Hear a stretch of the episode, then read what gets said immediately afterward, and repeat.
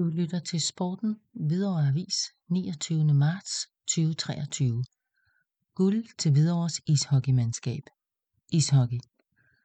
Sikke en forløsning og sikke en sejr, da Hvidovre besejrede Gladsaxe i finalen i ishockeyens første division med resultatet 5-3. Det blev som forventet en meget tæt og nervepirrende kamp. Det var først mod slutningen af matchen, at udfaldet åbenbarede sig. Hvidovre kom foran mod slutningen af første periode ved kaptajn Emil Møller Rasmussen, assist Bønlykke og Victor Andersen. Den spinkle føring blev dog indhentet cirka 5 minutter inde i anden periode. Gladsaxe var atter med i kampen. Midtvejs i anden periode kommer Hvidovre igen foran ved scoring af Victor Andersen, assist Kok og Møller Rasmussen. Fem minutter senere får Hvidovre en udvisning, og man skal ikke give Gladsaxe powerplay, da de godt ved, hvordan man skal omsætte en ekstra spiller til et mål. Stillingen var igen lige 2-2, og sådan kunne holdene gå til pause. Der var lagt op til en nervepirrende tredje periode.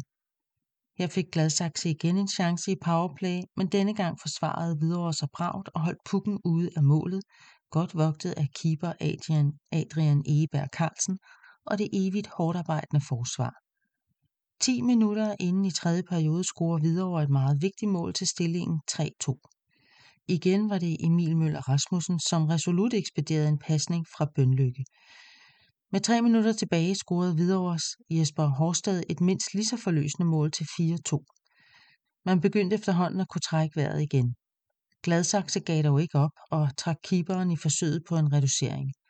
Og det voldsomme pres resulterede i, at Hvidovre måtte indkassere en udvisning. Og det kunne Gladsaxe bruge. 4-3 med 2 minutter og 20 sekunder tilbage. Nu var det igen slut med at trække vejret som tilskuer. Gladsaxe fortsatte uden keeper. Denne gang fik Hvidovre dog brudt presset, og Bønløkke kunne score i tomt mål af sidst Møller Rasmussen. Tiden løb af uret, og de fleste af de omkring 600 tilskuere kunne bryde ud i jubel. Og jubel var der også på isen, hvor hjelme, handsker og stave forlod de svedige og euforiske spillere. Dette havde de ventet på i mange år, hvor det havde været lige ved og næsten siden Hvidovre sidst vandt guld i 2017.